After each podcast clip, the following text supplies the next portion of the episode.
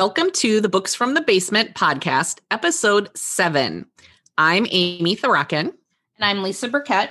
This is the podcast where Lisa and I discuss books from our favorite series we read growing up in the 70s and 80s. The first series we chose is Trixie Belden. And in this episode, we revisit the second half of The Mysterious Visitor, which is book number four in the series. This was written by Julie Campbell in 1954. Lisa, are you ready to go? I am ready. Last we left off, it was Friday night after the Halloween party, chapter 10.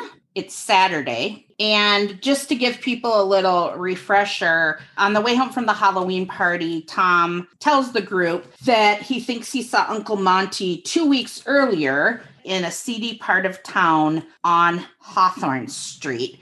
And Tom warns Trixie not to go there. So now we're on chapter 10. It's Saturday morning. Trixie helps Honey measure for curtains in the gatehouse. She tells Honey she's going to Skid Row and explains about robbers casing a joint. She thinks Uncle Monty got to town two weeks early to learn about the lynches. Honey is doubtful about the theory and urges Trixie not to go to Hawthorne Street. Tom tells Trixie Uncle Monty might have gone to Hawthorne Street while staying at the lynches. Tom also tells Trixie that Mr. Wheeler is giving Tom and Celia the gatehouse once they're married. Trixie tries to call Di to hint for an invite over to her house to get a look at the paintings. She is told by Harrison, the butler, that Di doesn't want to speak to her and he slams the phone down.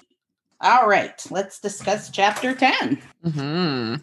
They're talking about the possibility that Uncle Monty was actually casing the Wheeler home, and that's why he came over to inspect the horses. Yeah. And Trixie says, besides your father and Jim, two men sleep at your house, Regan and Tom. What about Naylor? He was, li- he, remember, we were wondering. I know. About- I feel like we always thought that he lived in the house, but we were never quite sure. Maybe we were wrong. Maybe it's just insinuated and we took it as it just it, it seemed like that's why Dick couldn't stay inside the house was because Naylor was there. Right. And that's why he had to stay with right. Regan. Yeah. So actually I don't think Naylor is ever mentioned again. So maybe okay, he quit. don't need to know then. Maybe he quit. Yeah, probably. Someone probably took his, I don't know, pruning shears or something. Yeah.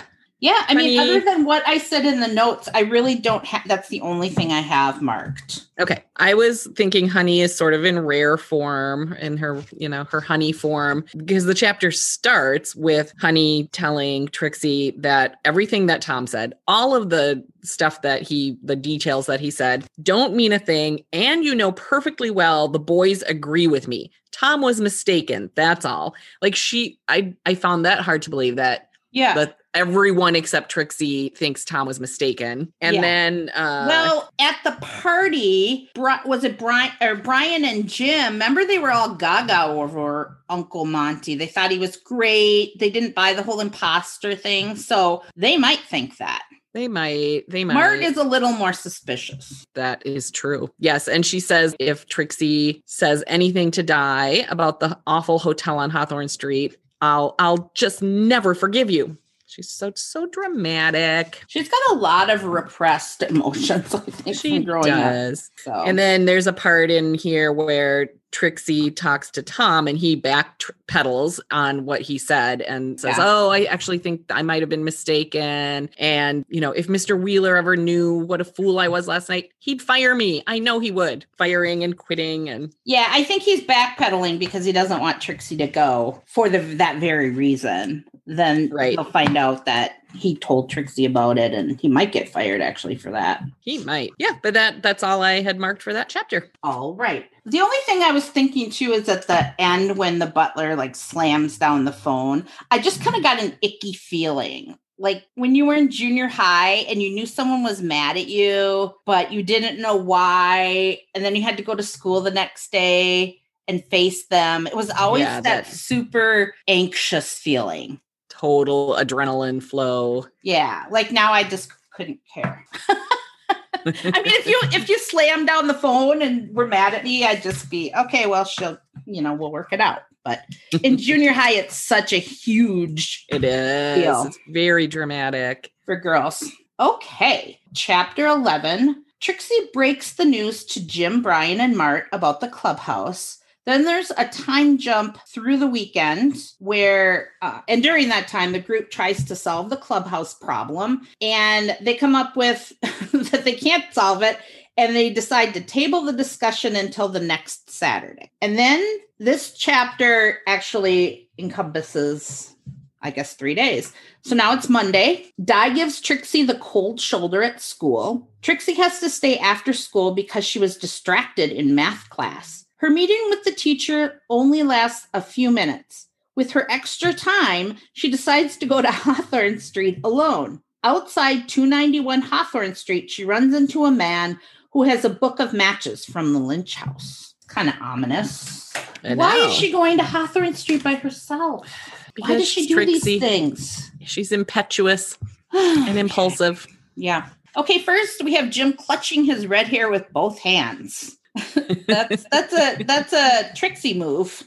It is. Here, here, Jim. Jim's usually so calm and collected. He's just just the clubhouse. He's he's not happy. So I most a lot of this chapter is about them being upset about the clubhouse and Yeah, it was interesting because uh, the first time that I read this book, I I was left with the impression that Mr. Wheeler, it was sort of his idea kind of to offer the clubhouse to Tom and Celia. But this time I noticed that actually Celia got the idea because Bobby told her that there was a secret, a sea crod. And then I was like, what? She knows then that it's their clubhouse. And I think that's mean. it's very very mean. And it's mean of Tom too, not to put his foot down and say, listen, the kids, they've been working on it and it's theirs. Yeah, there's no, look at it. There's no floor. There's Mhm. no bathroom. There's, there's, no, kitchen. bathroom there's no kitchen how Yeah. are they gonna they're gonna have to completely remodel it Yeah. i don't know maybe they do want to live in a a shack as mr belden called it so she kind of just told mr wheeler she liked it and then he he just told tom they could have it right Mhm. i guess they also want the maid and chauffeur to live on the property that's one of the Yes, because if they live in town, they'll have to quit. I think they say that somewhere. I'm not sure if it's this chapter or not. Oh, yeah, I could never hold a job at the Wheelers. No. Everything- you have to quit for everything unless everything is absolutely perfect. And then Honey is, you know, how she is with curtains. This is the first time we see Honey sewing curtains, but it certainly will not be the last. Not the last. There's also some more David Copperfield references and Mm. quotes from it and Yeah, comparing Uncle Monty to the villain in it. I'm like, I don't know what you're talking about. maybe. I mean, maybe that book is very relevant to this book, and we just don't know because we haven't read it. I'm Oh, guessing. yeah. Like a parallel or parallels. Yes, and that kids at the time, like we talked about last time, probably had read it, and Mhm. so that would make more sense to them. So yeah. All right. What else you got? let's see. Not a lot. I really wasn't too interested in the Hawthorne Street incident as far as walk her walking down the alley and the seedy people and that sort of thing. I picture Sleepyside on the Hudson as a fairly small village. Yeah. And I found it interesting that no one knew where that street was and that just straight off Main Street, it Yeah. turns into something pretty, you know, sh- I'm, I'm shady. I'm sure there always are parts of town that are seedier than others, but it just sounds like a really Right. bad part of town. And I just didn't. Yeah. I never Yes, it sounds that. horrible. You would think And it would also- be, especially for kids, it would be like, oh, that scary Hawthorne Street. They'd have stories about it and Yeah. that sort of thing. I agree. Her math teacher, Miss Golden, I thought was it's a little odd that she literally has like a couple sentences to she she knows this is going to be like a 5 minute conversation with Trixie, but she's tell literally says like you can't go home on the bus today, Trixie. You have to call your mother during lunch and arrange for some other transportation. That's not okay. And then why doesn't she just say come and see me at lunch? For five minutes. I Yeah, think it, it seems uh, like she knew. Go ahead. Oh, I was just going to say, like, like author wise, maybe they just needed a reason for Trixie to have an excuse to go to Hawthorne Street by True. herself and be alone and not be with anybody. And Right. And I guess you could argue that Miss Golden, maybe she thought Trixie was going to really open up to her and then it would be a longer conversation. mm, Because she asks, Are you worried about something? And, and then Trixie says, One of my best friends is mad at me. And she laughs. Well, kiss and make up and see if you can't concentrate a little more in class tomorrow, dear. yeah, that's how she responds to Trixie starting to open up. Right. Instead of, So- what, oh, what happened? You want to talk about it? very dismissive. So that's what the only thing I can think of is that she thought maybe it would last longer. Otherwise, she's just being a jerk. Yeah. So that's Miss Golden. And then when she's on Hawthorne Street, I thought the last sentence of the chapter was funny because it was how had a package of those personalized matches got into the pocket of this ugly man coming out of this dingy building on Hawthorne Street? I was like, I think we all know the answer to that. Right.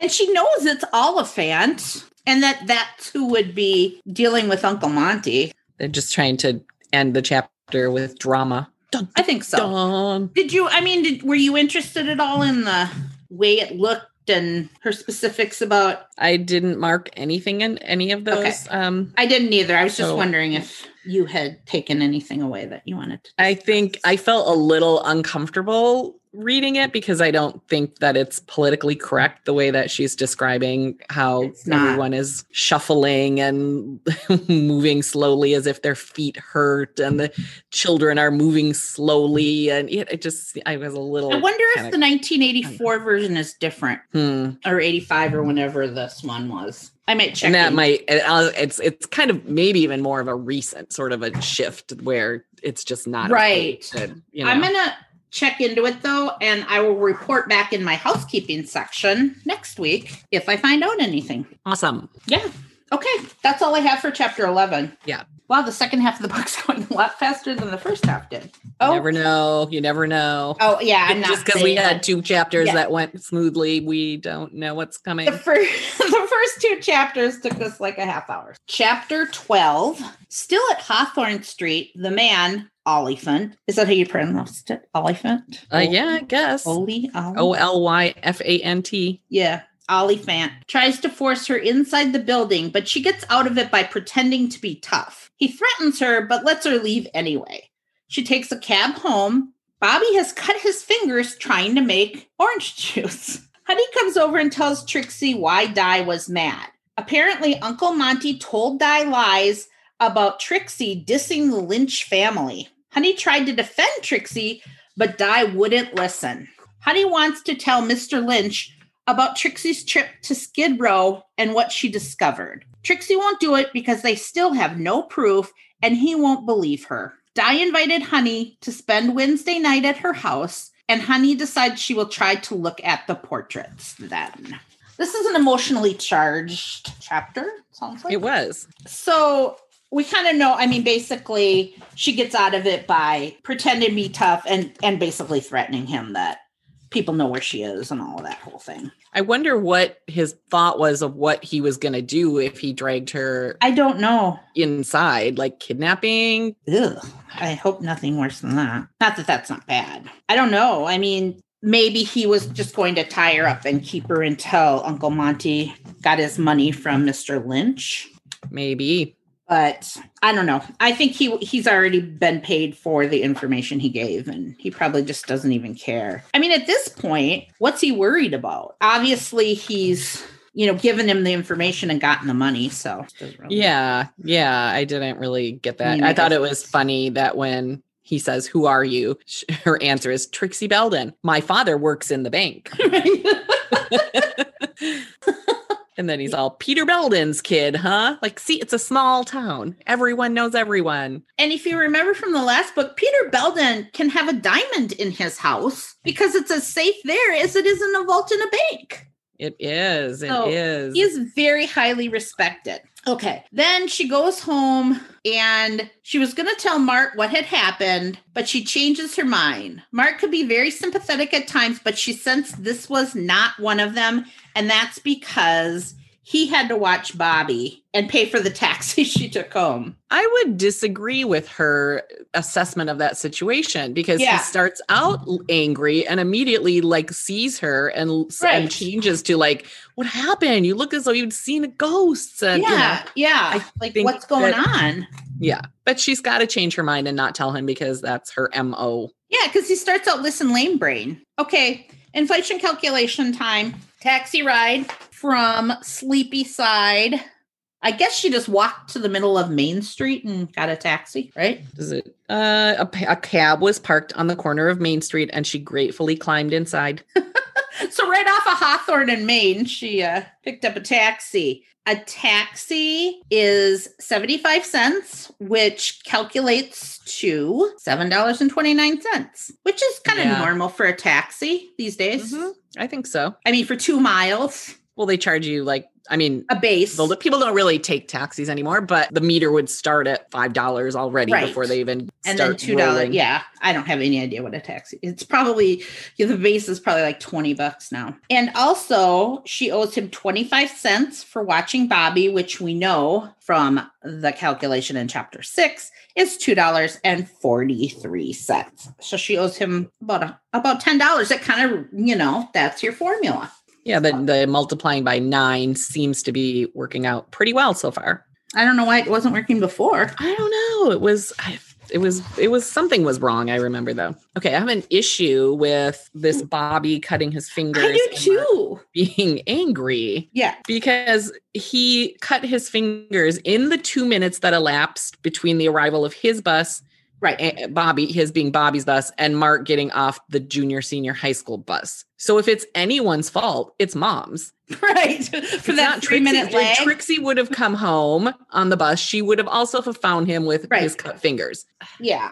I mean, here, why is mom's letting Bobby, a six year old, go home when she doesn't know? I mean, all three of them could have stayed up, stayed after school. She doesn't know. Yep. And she trots off to her garden meeting. Mm, bad, Mrs. Belden. I also had that marked. I agree with the part about the orange juice and that she wouldn't be at fault for that. But the first, where she says, suppose Brian and Mart hadn't come straight home from school, Bobby would have been all alone for this whole hour. So, in that situation, I can see that in an hour, knowing Bobby, he could have shredded himself and the entire house. He might be dead. Yeah. So I, I get where she felt guilty about that. Although I don't remember a time when until later when Brian and Mart don't come home after school until they're involved in all those clubs later, Right. after school clubs. I guess I got that part, but the the orange the knife thing, it would have happened anyway. I will tell you that when she guiltily thought that it would be her fault, um, she's thinking it in italics in my book, which is new for my book. Let's see. No quotes, no quotes, just italics. That is page. I've got italics in both sec both areas. The first time Both. and the second time. Where? What was the first? The first time is when she says if Brian and Mart hadn't come home from school. Yes, I do too. The second time is if he Right. had cut Yeah. himself badly. Which, if he had cut himself badly, I mean, he had, the kid had cuts on all four, eight fingers and two thumbs. So okay, and then again with uh, we can't tell Mr. Lynch anything. No one will believe her. They don't have any real proof. He, I wrote on the side of it, or he, or he'd believe you because He doesn't like you know oh, he, he had he she had all these other oh he'd say there were a lot of people named lynch in town or he'd say that one of the servants left the matches or he'd say a simple explanation i was like or he'd believe you already doesn't like him and doesn't trust him and wants to pay him off to get him out of town so Right. Yeah. And and if he doesn't believe her, then she's no worse she's no worse for wear. I mean, who at cares? the very least her telling him would get him to be more like Suspicious. suspicious, a little bit and more observant and looking for a sign that she was either correct or incorrect Yeah. This kind of goes back to the whole Trixie being worried people aren't going to believe her, combined with her wanting the mystery entirely solved before she tells anyone anything. I think Anyone, including her brothers and her best family, friends. And, the other BWGs, which I don't think is very loyal to the club. They're supposed to be telling each other everything, aren't they? It's a secret Yep. club. it's funny that Bobby, with his bandages on 10, fa- every single 10 digits are cut. Uh, we never hear Mrs. Belden No. commenting or asking anything. All 10 of your fingers? Did she I come won them a home though? show. We didn't see Well, her. at some time, I mean, the book continues. She has to have come home right, eventually. eventually. So let's go back here because Honey sleeps over at Di's Wednesday night, but doesn't get a chance to look at the portraits. I guess that was a bust, huh? Yeah. And she doesn't it was even not- it- call Trixie to tell her. She doesn't tell her until school the next day, it seems like. Yep. And then Di is now believing Honey and is sorry, Uncle Monty, she hates him. I would like to know why she believed Uncle Monty in the first place when, for the past week in this book, she has hated him and hated him and hated him. And now suddenly he says something bad about her best friend and she believes him. Oh, Yeah. Th- I mean, there's a difference though, because she hates him and hates him and hates him, but she believes him and then doesn't believe him and then believes him and doesn't believe him. So there's two separate issues going back and forth in her mind. Yes. which they have to yes. cross over because if if she believes him then it would be harder for her to hate him but she can hate him for like taking over the party and that sort of thing if he's not an imposter i think that hate would be less intense Mhm. She ends this chapter saying, I hate him and I now know that he is an imposter. so i think at the end of this chapter is when she's finally convinced Okay. Not going back. she goes back and forth after that but i could be wrong and so trixie is going to sleep over at di's house and hopefully get some Thursday answers. night. Now we're Thursday night, right? Thursday night, which is interesting. I, I didn't. I was never allowed to sleep over on a school night. I just thought that was kind of interesting. Honey slept over the day before. And Trixie ends up She ends up there staying the whole weekend. weekend, right? Yeah, yeah. All right, ready for chapter thirteen? I am. What's it called? Oh, I forgot to say what these chapters were called. Well, I'm not going to go back. Thirteen is blue eyes or brown. Dun dun dun. Sounds like we're going to have some more genetics information. Let's learn. Maybe I'll learn heredity. something that I didn't learn from you when I took your class. Hey, that sounds accusing. it is. It sounds like I mean it to be. Okay, chapter 13. Later at Di's house, she tells Trixie that the portraits of her grandparents have been cut out of the frames. She knows it's Uncle Monty, but her parents think it's one of the servants who took the key. The key from the, the key to the art gallery is missing. Uncle Monty, I believe, had it last.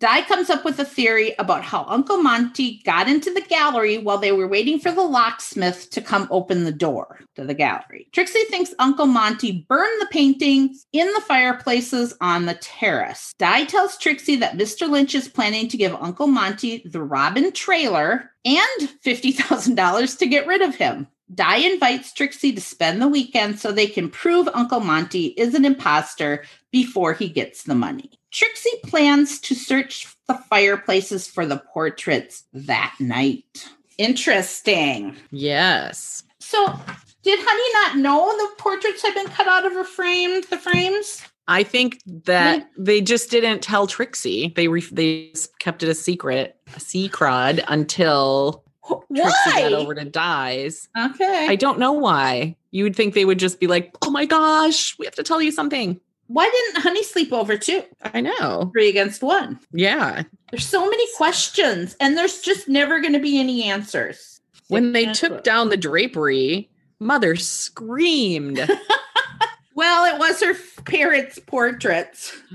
they were cut out. Although, like uh, I think it's Trixie points out, there were a lot of very expensive paintings that were not stolen. She's saying that it would be hard to destroy them because they're big oil paintings on heavy canvas. It seems like it he got them out of the frames very easily and quickly. Like what did he do? Is it Oh, probably like an exacto knife. I'm sure he just. I think it's easier to cut them than burn them.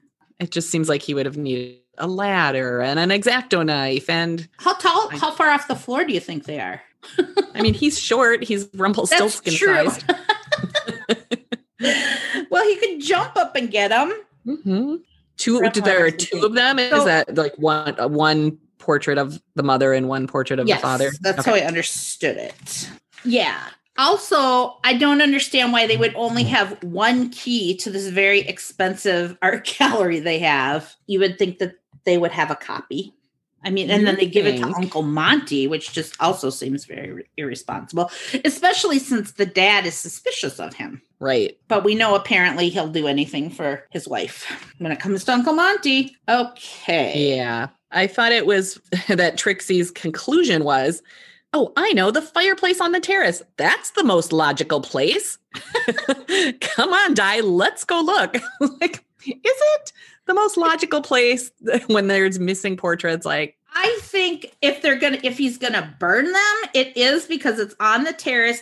And it was my understanding these were very large fireplaces. Weren't they yeah, extra big? So if are. it's a large painting, maybe. But I yes, it's not certainly not the most. And then yeah, feel and then she's already surmising that they didn't burn and they're Yeah. under the logs.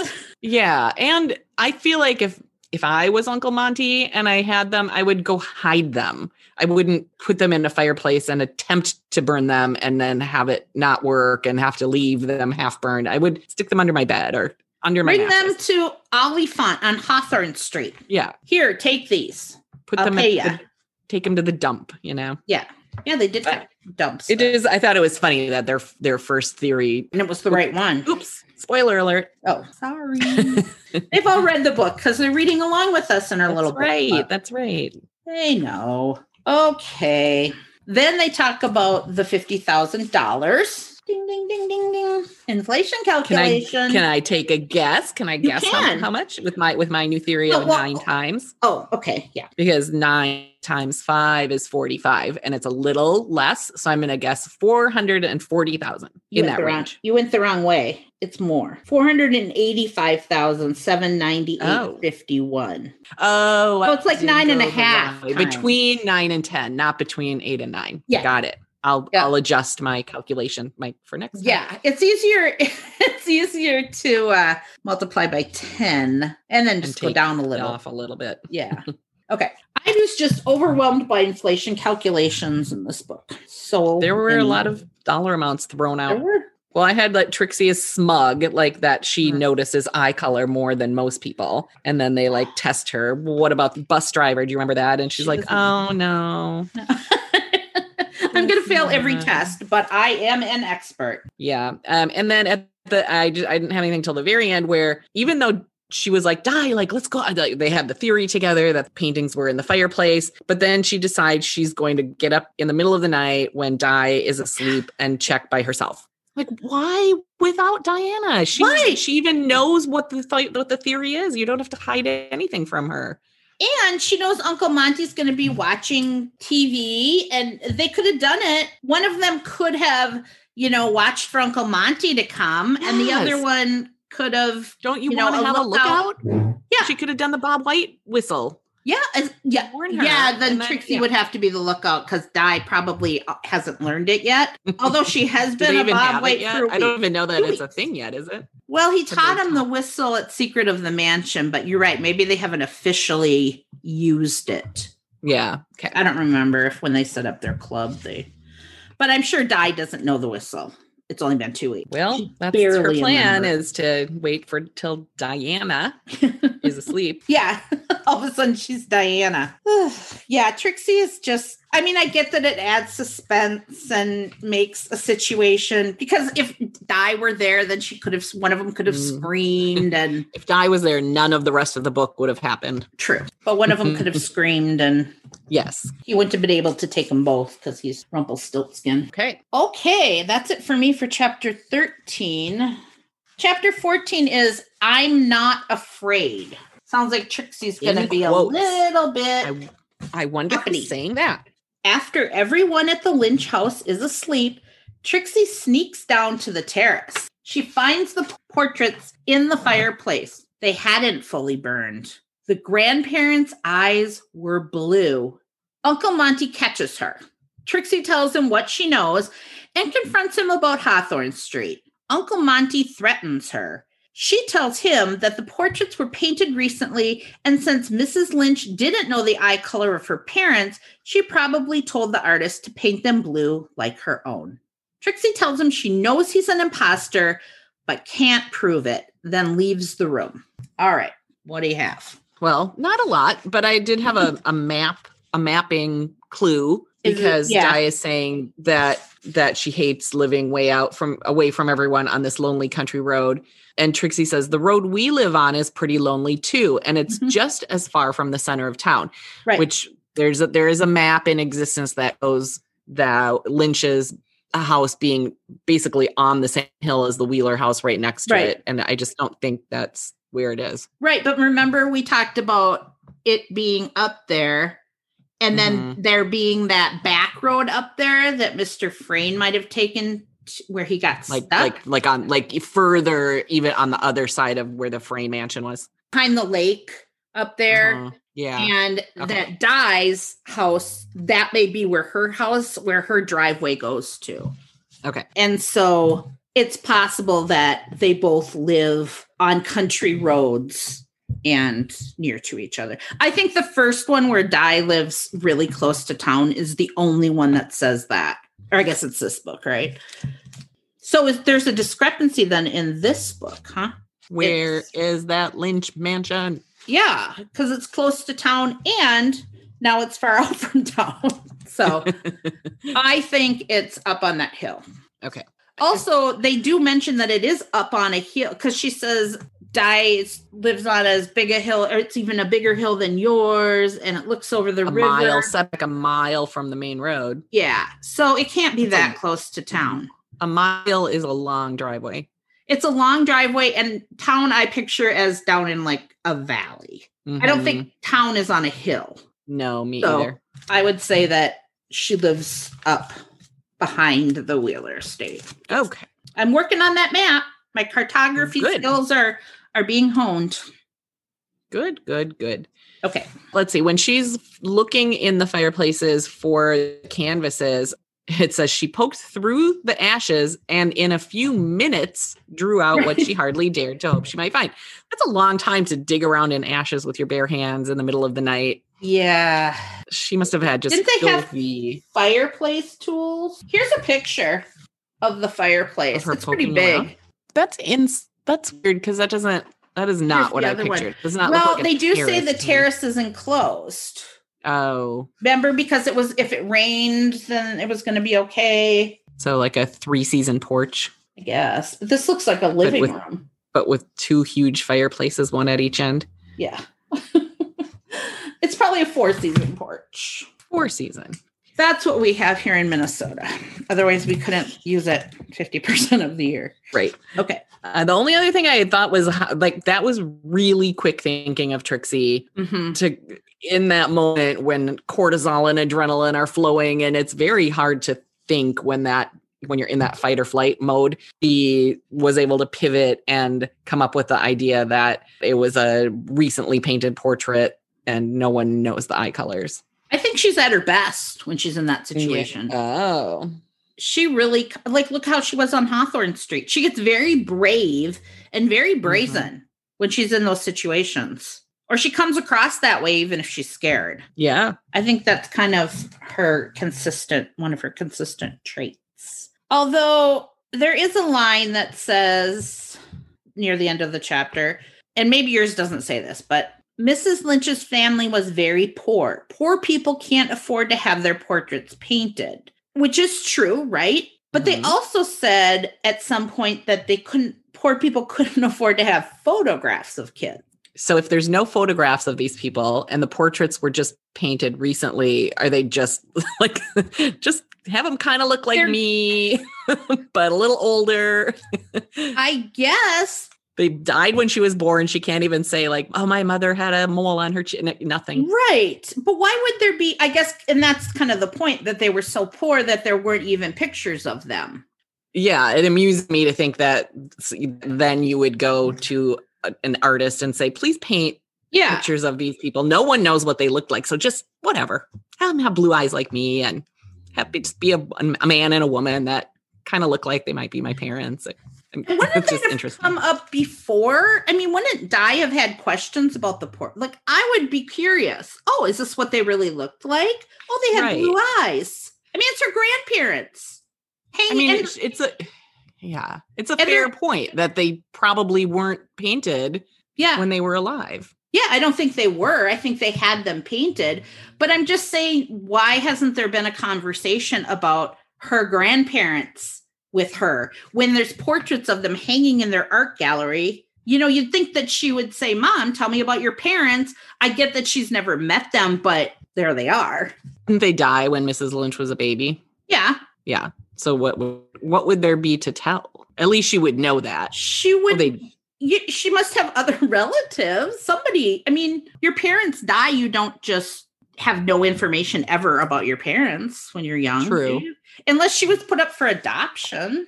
It, always it say. says it says somewhere because it says that she took on someone else's last name until she was married. Oh, and that's why he couldn't find her. Why Uncle Monty? Yeah, remember that? Find her. Yeah, but I don't remember. was it that she was adopted or went to live with like. well, if she was adopted, why would she just randomly have portraits made of her parents? Where, yeah, like you're right, where there was nothing to go off of. That makes no sense. Oh, here it is. Here What? it is. I What? got it. It's in the next chapter, but I'm going to read it Oh. because we're talking about it.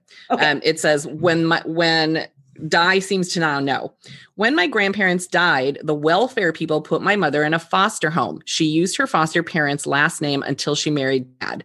So as far as my real uncle knew, she vanished while she was still a baby. So it was she took on the foster parents' last, last name. name. They Why didn't would you- adopt her like how they adopted Jim in one week. probably in a cafeteria at a campground. Is that where they did it? Why would she have their portraits painted though? That makes no sense. That's like me would. saying, "Well, I never met my grandfather because he died before I was born, but I think I'm going to have a portrait done of him, Oh, and I a have no idea what he looks like." oh, do you have a photograph of him that the No. artist can use?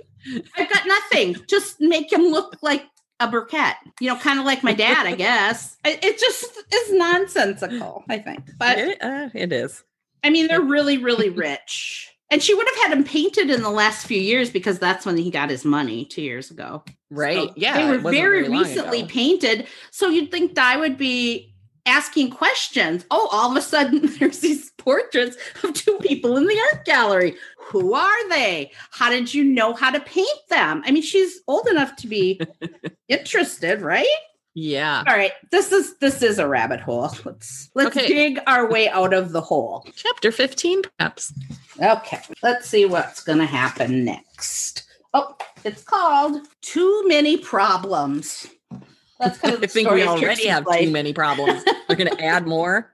yeah, it's the story of Trixie's life. Oh, here. Mr. Lynch gives Trixie and Di a ride to school because the Lynch driveway is a mile long. Trixie and Di decide to call a meeting of the BWGs at Di's house that afternoon. All the BWGs agree with Trixie about Monty.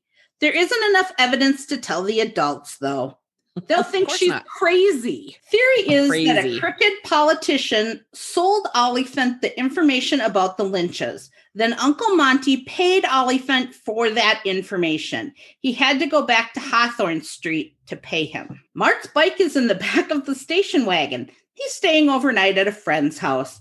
He checks out the inside of the Robin and leaves on his bike. What what day is it now? Friday? Friday. Friday. Okay, first of all, the fact that their driveway is a mile long, and then Mr. Lynch says something like, Well, I'd like to give her a ride because it's so long, but she's never ready to go. Di.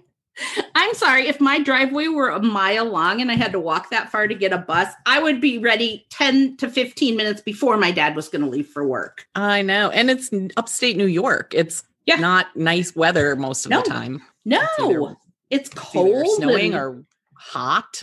and a mile i mean that's a yeah that's a That's like a third way. of the way to school already. yeah Because that's only two more and miles. she might as well walk the whole way huh anyway that was interesting. Yeah. They and I thought it was funny that oh, I was just going to say that the truth of why he's leaving early is so that he doesn't have to ride the same train into New York with Monty. That's how much Mr. Lynch Right. dislikes him.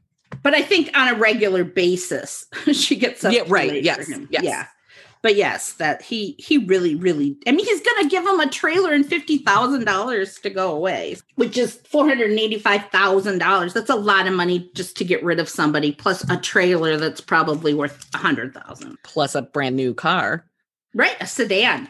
Because we all know sedans can pull trailers, whether they got horses in them or not. Okay. Also, they had a delicious breakfast in the sunny nursery with the twins. And there's a pair, I'm sorry, there's a paragraph about these twins. And again, no ages, no names. I, it's it's they give the dogs and the horses names. they do. I it, it makes yeah. That is that is interesting. I mean, they name everyone and Everyone mhm. what is the what do you think Julie Campbell's she had to kind of make that decision do I give them Yeah. names or not and she never does even when they're more involved I mean the- somebody names them, but I don't think it's yeah her. but only the boys we never Yeah. find out the- yeah, the girls girls never, and they're flower girls. Well, spoiler alert at one point, and they still don't have names. yeah that's strange If you're going to name the dogs and the horses, I think you need to name all the kids, especially if they're if she's having breakfast with them. yeah and they're having little personalities and everything They're dropping, spilling cocoa and dropping French toast on the floor. Yeah, I don't Um, know. I don't get it. okay I have a question on page 190 I may or may not have an answer. you will because it is asking if yours says the same thing which is um, mart says what's the matter with us we're supposed to be amateur detectives by the time private dicks get going on the case uncle monty will have faded into anonymity and i Mhm. believe there was um, some discussion about them changing the word And when I get Dick. to the differences, I'll talk about that. okay Put a just pin in it. so i oh so i don't get to know now what you're no, saying mine says the same thing, oh okay okay but it is it there is a small some insight on it Okay. that I will get to. Okay. Uh ugh. another inflation calculation. all right i'm gonna try again pre- what is which one is it I was pretending to be overwrought by it, but really I'm excited. Mrs. Lynch's China Birds, one How much, thousand dollars. uh, how much One thousand dollars One A thousand a piece. A piece. Um, well, that kind should be easy, right? It should. Nine. Uh, wait, the other way. Nine thousand five hundred. Very close. Nine thousand seven hundred and fifteen dollars and ninety seven cents. A little more than nine and a half. Yeah, nine nine. I'll get there. Six. You're getting really close, but she has more than one. Worth nine thousand. They seriously have money. Yeah, He's invested well. she she has so many. Di doesn't know how many there are. She Right. thought maybe maybe two or three were missing, but she's never counted them, so she's not sure. So there has to be like a dozen or something. I, I don't have a lot of faith in Di anymore since she didn't ask about portraits that just popped into her house. Mhm. of people she didn't know. And then we have Jim extremely patronizing, patting Honey's hand. You're too young and innocent to understand the nature of shady characters like Oliphant. Uh, they were just involved with thieves that stole stuff out of trailers. And remember, they were gonna she was gonna Yeah. they were gonna kidnap yeah. Honey. And then the last book, they it was thieves again. So how is she too young and innocent to know about shady characters? I'd say she's done a lot of growing up in the last July, August, September, October, four months. four months. Jim also clutches his red hair with both hands again. Oh boy. He is up in arms in this book. I always see, yeah, he seems to be the most relaxed, calm one. I don't understand why he's so overwrought. And then they want Tom and Celia to buy the robin. Why why don't they know that he's given it to him? Oh, oh, oh, oh. Uncle Monty is going to sell the robin. And then Honey says, I wish he'd sell it to Tom because that makes a Right. 100% sense. Right. I just got this. Hey, Tom, want to buy a trailer? Yeah. They so they're like looking at the robin and talking about the robin. And I thought Trixie's explanation or description, Trixie's description of the robin was funny because she says, it's a very attractive combination living room and bedroom. she sounds like an ad for the like a realtor trailer company. She's on the showroom floor. Okay, here we go. I'm not going to say a lot about this, but Trixie says we can't do that. It would amount to practically the same thing as aiding and abetting a criminal, would it? No, it would not. Let's so what, on. what exactly is she referring to when she says it, that would be the same thing as aiding and abetting? I know if you want me to answer it. No, no. Why don't we just let him go? Yeah. Dad won't miss the money. Yeah. So let it's him go with- basically, yeah. So it's basically them just not saying anything they found out. Again, right, right. That is not aiding and abetting. If you want the the full explanation, you'll have to listen to the podcast on the last book. Yeah. And then Mart is doing the with his fingers across the throat to Trixie. That seems a little grisly. Well, it might be because she earlier on that page says mysteriously, if I don't have proof tomorrow by tomorrow morning that Uncle Monty is a criminal, you can chop off my head. Oh. It's a joke. It's an Oh, inside yeah. joke. An inside joke that I missed. Okay, I'll Jim's be cutting. all Jim's all you girls stay out of it. Brian Martin and I will get the proof we need. They're all like I'm cutting that. Anytime I'm wrong, I'm going to cut something out.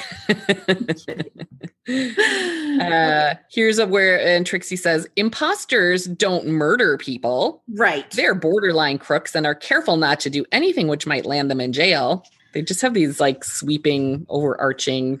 Her view of the criminal justice system and definitions is about like a 13 year old girl's. But most 13 year old girls are not involved in crime, so they don't really need to know. Yeah. I got nothing else. The only other I was annoyed by Trixie having an entire paragraph where she's she's saying sourly deciding that that Mart's plan is going to be kidnapping and torturing Uncle Monty in the clubhouse and no one will hear their his screams and she gets up and bows allow me to be the first to congratulate you mastermind I knew you'd think of something and I, I don't know it just seems very sarcastic and Yeah, but he's he does it to her all the time. I guess That just seems like something he would do to her. So yeah true true true I mean, it seems like in some of the books, and maybe this is different with the different authors, she gets really hurt or embarrassed sometimes, and sometimes she gets very angry. You're, re- I mean, some usually she doesn't act like that. So that I guess that is a little strange. And right. then Monty and Di's mom play canasta, so she's going to be able to search his room while okay Maybe she hasn't figured that out yet. I don't know. We are on chapter 16. Just one chance. Things are about to get heated. Uncle Monty and Mr. Lynch come home with smiles on their face, most likely because Uncle Monty has a get out of town check, and Mr. Lynch knows that Monty is getting out of town. At dinner, Di is told that Monty will be leaving in the morning. Later that night, Trixie searches Monty's room and finds his suitcase packed. It's clear that he is planning on leaving that night. Not finding anything that would prove Monty is an imposter, Trixie goes outside to the Robin to snoop. She's wearing pajamas and is barefoot in late October. Now it's November. She searches Monty's coat and finds a small black notebook. A pistol permit falls onto the floor. When she picks it up, she sees Monty's picture, but the gun is registered to Tilney Britton. Monty comes in holding his pistol. I didn't know that Monty has made up a story about he has going to have a boys' school, just like Jim. Where does it say that? I totally missed that. Hmm, yes, Completely page, missed it. bottom of page bottom of page two hundred three. He's he's uh, Oh, thanking yep. thanking Yep, Mr. Lynch thought- for the fifty thousand bucks, and uh, he's saying that it will be an endowment for his boys' For school. my boys' school. I'm so very grateful. Hmm. Also, at some point they go from calling him Uncle Monty to just Monty. Mm, I think Di Di leads that parade of we can't call him that anymore because he's not my uncle. She does uh, say at the top of 203, the mother is like, Oh, your uncle is leaving. Say goodbye. And she's like, Goodbye, Uncle Monty. Well, yeah, Which, ca- to- which does cause Mr. Lynch to roar with laughter. the way and it, and then it, and in the middle of that it says the thought of kissing Uncle Monty made Diana shudder. It's kind of toss up, huh? I wonder if that's the last time they say Uncle Monty. maybe it's a hard habit to break. Yeah, I wonder what Yeah, I don't see happened to what happened to Mrs. Lynch's brother. Did he get put in foster care too? The real Monty. wasn't he older, a lot older than her, and left when she was a baby? Well, then maybe he May- has maybe- pictures of the parents, Maybe. and that's where how they, I'm still stuck on this whole painting. But they don't know who he is yet. Oh yeah, good point. So even if Oh. he has pictures, she doesn't know it. and they it so- seems like they didn't have any contact growing up. So No, they didn't know who each other were, which is kind of odd. So if she took the la- took on the last name of her foster parents and Mhm. then got married to Mr. Lynch, I don't know how anyone could have tracked her down. what you do know, you mean? like like they did a story after Mr. Lynch made all his money, yeah, and that is how Monty knew that he could come in and pretend to be the long lost brother. Like how Yeah. I just don't know how they would. I maybe in the story it said her original last name as well.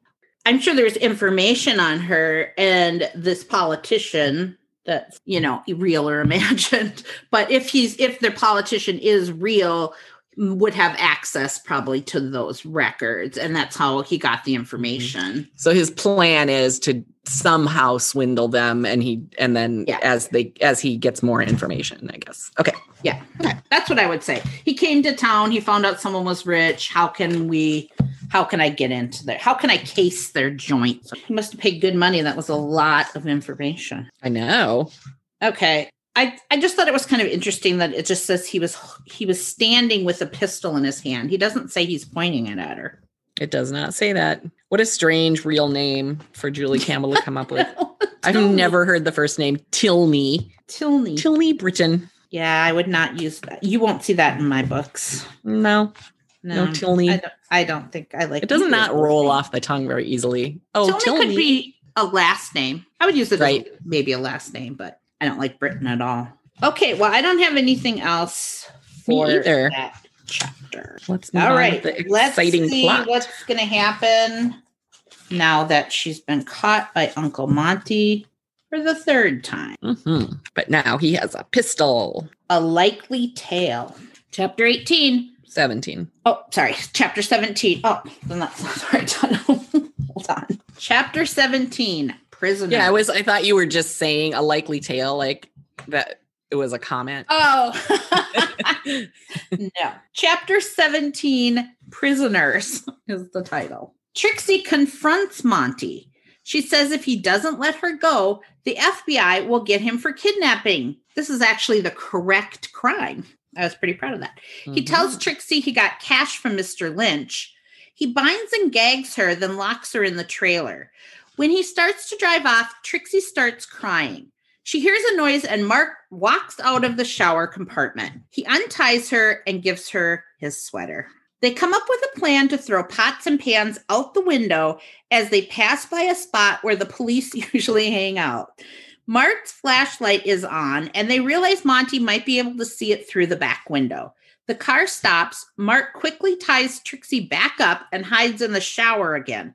Monty comes in the trailer, but he doesn't see anything wrong. Nothing's out of place. Yeah, That pretty much summed up the chapter. it does. this was the like Scooby Doo chapter where he says that Monty literally says, like, I might as well let you do a little talking now before I tie your hands behind your back and gag you. So then they get to say all her, her theories and he gets to say whether she was right or wrong. You'd think he'd just want to hightail it out of there. Right? He's kidnapped a 13 year old girl. Let, will do a little Just talking keep, now. Keep driving, buddy. okay. Yeah, Mart's pretty sweet in this one, in his way.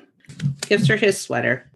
It does say that they left the Lynch estate and were traveling along the deserted river road. So they must Mhm. be up on the top. I think it was up on On the the top, and then I think it goes down the river.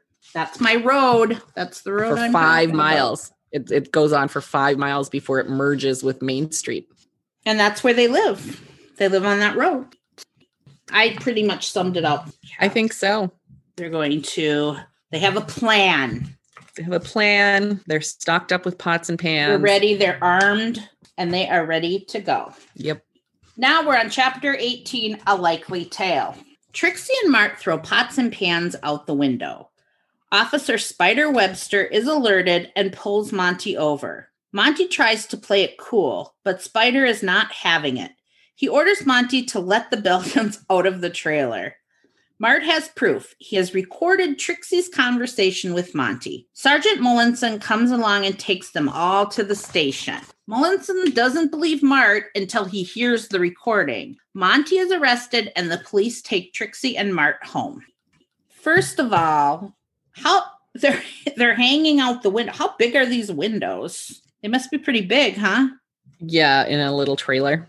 Yeah, because Mart's halfway out the window and they're big enough that they're throwing things. I'm sure I have pictures. I like those old fashioned pictures. So I guess they're not pictures, they're illustrations. the first three books are already there. So I'll do the fourth book. Okay. Mart's sweater is four sizes too big. I thought that they were pretty much the same size. I had that marked as well. I mean, I, obviously it's just a eyeball, but still, that's makes it seem like it would be super big. And I don't think they're that different in size. I know. And the fact that she's in pajamas and bare feet Should be would make it seem that seems like that would be a clue that indeed she did not stow away in the, in Right. the trailer. like something's wrong here. Like she's what she wants to go with on a on a trip or something without clothes. Yeah. I have a huge problem. Well, first I have this problem and then I have a huge problem. You'll hear my regular problem first. Okay. Okay. Spider want so Spider kind of is the one that pulls him over, right? And then who Molinson comes in the squad car. Spider just gets on his bike and says, Take them all to headquarters, Molinson. Maybe the lieutenant can find out what this is all about. He got on his motorcycle and drove off. I just think that's weird to leave one cop alone with three people, one of whom is a criminal. That's a lot to take care of. And Spiders just kind of laters it out of there and leaves him. I agree. I have another small issue with this, which I was going to bring up because What? you were calling Molinson the sergeant. Yes. And in mine, he's not. He's the lieutenant. Oh, So mine says right there yeah. take them all to headquarters, Molinson. Maybe the sergeant can find out what this is all about. Why would they change that? right? Because in later books, he's a sergeant. And I was going to ask you if you were just calling him sergeant because you know No. that he's Sergeant Molinson in later books. No, in my book it says maybe the lieutenant can find out. Mm-hmm. And then later it says um, they were all seated in a private room. Both the sergeant and the lieutenant were there. Mine says that too, but it doesn't say which one's which, right? Molinson is one of them because he's the one who takes Monty out of the room and the lieutenant tells him to. So hmm definitely the Yeah. Molinson's definitely the sergeant. Yeah, he is. So- I guess between 95 cents and a dollar 50, Molinson got a promotion. yeah. And Trixie's no help because she says, I remember you too, Mr. Molinson. No, Yeah. Sergeant or Lieutenant, let us know. Yep. She probably doesn't know. Seems like the only cop they really know is Spider Webster, who abandoned them on the side of the road. okay, so my huge problem is the way she and Mart are treated at the police station. So rude. So rude. The lieutenant, in my book, it says a likely tale, the lieutenant said sarcastically and turned to Mart. Okay, I don't know why. He knows Monty had a gun and that they were locked inside and that she's not dressed. For him to just be sarcastic, and I just said it's so dismissive. And this is why so many child abuse victims weren't believed. hmm This is the time period where they were just kids just make stuff up. Yeah, believe the adults always. Yep. I don't even think it's about them them believing Monty over her. it's just yeah, right. You're a bunch of kids. You, Bunch of there's no way you know what's going on, and Right. that made me very angry because I d- and that's in the '84 version too. Mm-hmm. That's in your version too. I just well, think yeah, that. I have whatever. Oh, I'm sorry. You'll have this the same as mine, only a different dollar amount, right. a different price, seventy-seven. Different price. So I I just think that's such a disservice. It's so blatant how kids were treated when they. I mean, why would you even report that you were being abused when this is how, you know, they the Yeah. respond? This is why Trixie doesn't want to tell anyone anything because they mock guess. her. Yeah, maybe. Maybe we're looking at it from 2020, you know? And it seems like in the other books they were kind of mocking too the police. They never like her and they never respect her. And No, she helped them solve this crime. He is a criminal. Her and Mart were the ones that caught him. yeah, I mean, I get that he's really the only victim is, you know, Mr. Lynch or whatever, but still, he's still a criminal yeah. that they caught that would go on to defraud other people, I'm sure. And who knows what else he's done so Yeah. far that he hasn't been caught for. Yep. And they're going to take him home. They're going to show up in a squad car at the Belden residence. Let's see how Mr. and Mrs. Belden take that. I see why they changed the word lieutenant to sergeant. Why? It was a mistake because at the end here it says, That's enough, the lieutenant said, for now anyway. He gestured to Molinson. The sergeant and I will cope with Mr. Britton. So he's there, right there, saying that Molinson is the sergeant. So sar- he he is a sergeant. They just that was incorrect. Oh, so you have that he gestured to Molinson and the sergeant and I will cope with. Yeah, yeah. So Sakal Okay, saying, so the mistake was back at the so Spider made the mistake. I mean, yes. that's where this mistake was made. Maybe he doesn't know. Well, they changed it though in yours, so Mm-hmm. somebody saw that discrepancy. Yeah, I guess so. Hmm. Well, good. Glad Yeah. we solved that mystery. All right. Now we really are on chapter 19. Rewards for everybody. Hmm. I did not get one. Okay, now it's Saturday. Okay, all of that excitement happened on Friday night. On Saturday, the BWGs have a meeting at the clubhouse. Di is not in attendance. Mr. and Mrs. Belden aren't too mad at Trixie. They're proud even though she got kidnapped. That's but, but they take away her allowance for a week. Mart explains how he was able to record Trixie and Monty's conversation. Di shows up and is blissfully happy. Her mother has fired Harrison and the nurses who care for the twins. Di is going to get paid for taking care of two sets of young twins. Mr. Lynch is giving Trixie and Mart the Robin as a reward for catching Monty. Trixie and Mart decide that Tom and Celia should be allowed to use the trailer for their home. They can park it on the Manor House property. In exchange, the Bob Whites can keep the gatehouse. It seems like this arrangement means that Mart and Trixie still own the Robin, but it's not entirely clear. Best news is that Mrs. Lynch was able to contact her real brother. He has invited the BWGs to his dude ranch in Arizona during Christmas break. Woohoo! Book six. Okay, that was most of the information. Mhm. I would just like to point out that the Beldens aren't too mad. They just take away her allowance, even though she got herself kidnapped. I mean, kind of weird. They the they're asleep. It's the middle of the night. They Mhm. think Mart's sleeping at one boy's house in town, and they think Trixie is at the Lynches for the entire weekend. And then the police show up and and like, what did Di think? We don't get to She know that. asleep. She's asleep. Trixie sneaks out, gets kidnapped by her faux uncle. Kind of cute. Like this this tape recording machine must have been kind of a new thing back in 1954. Yes. because Mart was like, "Oh, the tape recorder belongs to Ty Smith." They give him a name. Right. The guy, the guy I was spending the night with. Never hear Random. about him again. Yeah. He's asleep sorry. over this guy's house. We never hear from him again, but yeah. But Let's we get a first name. and last name. But then he says, um, "The tape recorder belongs to him. It's his hobby. He belongs to a club." And the members send each other tapes like pen pals, you know. Like, oh, that's so cute. It's very cute. It is. A portable tape recorder. I have such fond memories. And I'm not really interested in how Mart did the recording. Can we talk about Di's new job where she's going to get paid for helping her mother take care of the twins? First of all, her mother's going to take care of the twins. Second of all, she has to take care of four kids And she has school and homework and activities. and the BWGs. The BWG. She's got it, you know, she's a member. She's got responsibilities. And there are two sets of twins where we don't know how old they are or their names. Yeah. I don't, I really don't think the mothers would just up and fire the nurses. Harrison, fine.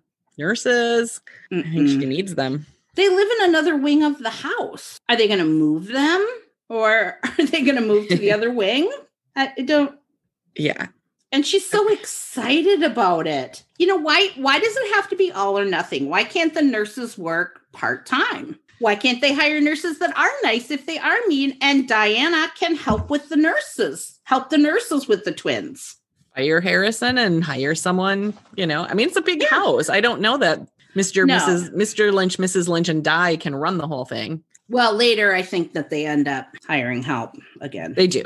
Apparently they can't, but these kids are going to need a nanny. My God. Okay. Yeah. Okay. I'm wondering what Mr. Lynch is thinking, saying, I know a 13 and a 15 year old as a reward should have a trailer. That was an odd reward. Why not money? Yeah. I mean, a hundred bucks each, not a hundred thousand dollar trailer. 100 bucks goes a long way. It's like almost a thousand. Yeah. Yeah, that just is a strange, and it's their trailer. I guess they don't care. They were going to give it to Uncle Monty, so, but it just has to happen to make everything happy. Yes, it They, does. they get to keep the clubhouse. There's a perfect little spot for them to place Park the robin, robin. on the property. Do you did that make sense to you that they still own the robin? Because I really think that's what's happening. We can't accept it. No, Mart said, not for a clubhouse, but we can give it to Tom. Right. Yeah, they're giving it to Tom and Celia. Which means they have to own it. You can't give something to someone that you don't own. So they own the Mhm. trailer. They're giving it to them, but they're just letting them use it. Well, I don't know. It says we can give it to Tom. No, because Di says, but do you have to give him the trailer? Heavens no, Mart said airily. We simply make a deal. We keep our clubhouse and he parks the robin on that plot of land Honey was telling us about. So they Hmm, still own it. They're just Hey. using it rent free. I guess so. That's weird. It is weird. They're just amass all sorts of things. It doesn't feel like a fair trade, a trailer for a shack, but they seem happy with it. So who am I to say? They like their clubhouse. yeah, the trailer would have been a kind of a cool thing to have as a clubhouse. Yeah, I would think so, but where would they store everything? That's, the whole true. point of the clubhouse. That's true. Yeah. Well, it was also interesting that the way that they found the address of Di's real uncle was that it was in the little black notebook that Trixie found in Monty's pocket. Yeah. Why? Why? I went, why would Monty have the name and address of Mrs. Lynch's real brother? because if you're going to be an imposter, you want the information of the person that you're.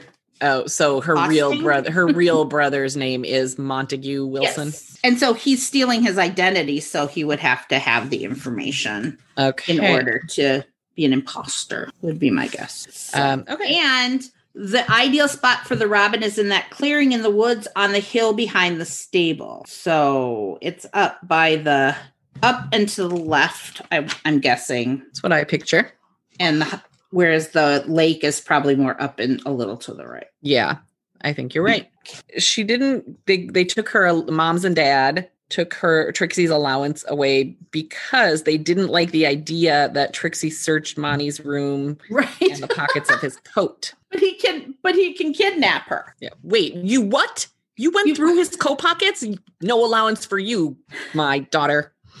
You you did that to the man who kidnapped. He literally did kidnap both of them. He did. One week allowance. Not getting it. Yep, one dollar. We're angry. Of all the things they could be angry about, that one just seems not very big. Yeah. How about Bobby being alone and Yeah, and using a big cutting his fingers and all up. cutting all 10 Although fingers. we know that would have happened anyway. That's We mom's do. fault. So we do. yeah, that's not on Trixie. They don't seem to have a problem with her getting a trailer as a reward. Yeah. And then we have Jim sandwiching one of Trixie's hands in both of his and saying fondly, depriving her of her allowance for one week, I'm afraid, isn't going to change this nitwit. Ah, love. Okay. He's becoming fond of Trixie. yeah, he's kind of holding her hand a little bit. And then they are excited about Christmas in Arizona. Also, 10 acres burned to the ground. Mm-hmm.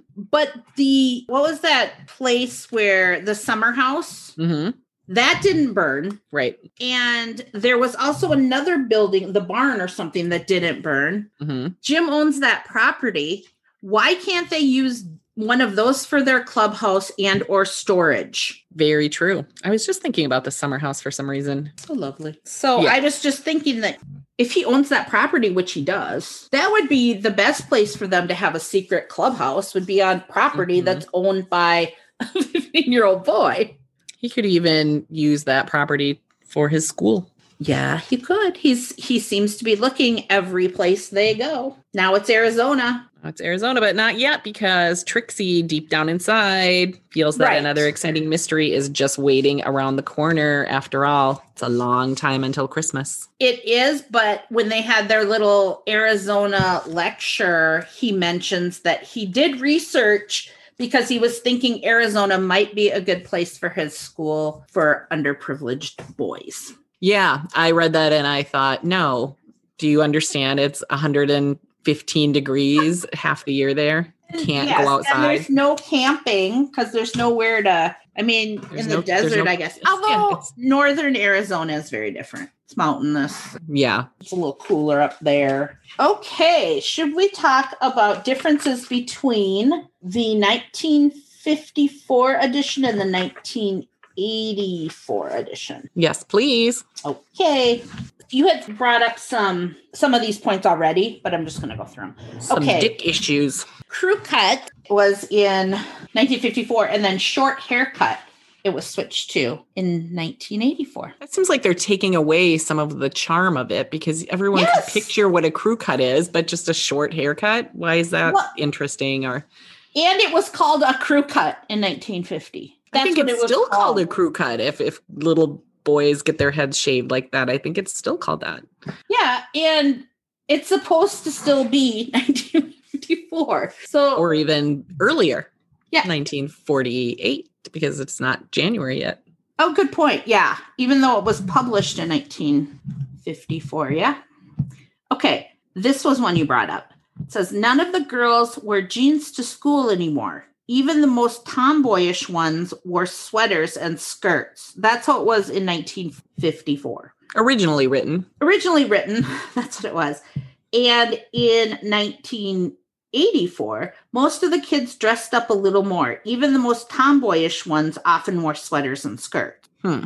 Often, not well none of the girls wore jeans to school anymore. So apparently there was a time when they wore jeans to school and then now they s- switched the most tomboyish one and yep and often more. Right okay frocks were changed to dresses. Hmm the statement babies don't go around having their pictures taken was changed to babies in poor families don't go around having their Mm. pictures taken.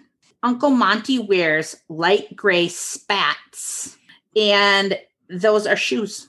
And it's changed to Uncle Monty wears light shoes. hmm Cokes are changed to colas. Oh, we find that a lot, don't we? Yeah. It's a lot about We did a whole research on cokes and colas and regional differences. We did. this was an interesting one that I didn't really go back and look at, but okay, so in the original version, it says chapter six ends with dies. I don't know what to do. And chapter seven begins with, sure enough, Uncle Monty. In the later version, chapter six ends with, any plans at all. And chapter seven begins with the BWGs arriving at the party. Same text, only chapter breaks at a different point. Oh, I guess better breaking point. Hmm. because they were breaking literally in the middle of a scene the first time. I guess, yeah. Mart has the so what mm-hmm. sentence. And in the new version, Mart's so what sentence is given to Brian. Like, Why? Wait a minute. He doesn't have enough lines. Is he union? I don't understand. Mart did Mart throw a tantrum? If you're gonna act like that, we're taking that line and giving it to somebody else. oh, God. Yeah, that's just, I have nothing to say. And here we go. Private Dicks or Dicks, it as originally written, it, it just is the same, never changed in this book. A coupe was changed to a sedan. Yeah, because if they had had a coupe pulling a trailer, that would have been because they're different, right? Isn't a coupe small? I I don't know what to, I picture when you I say the word coupe.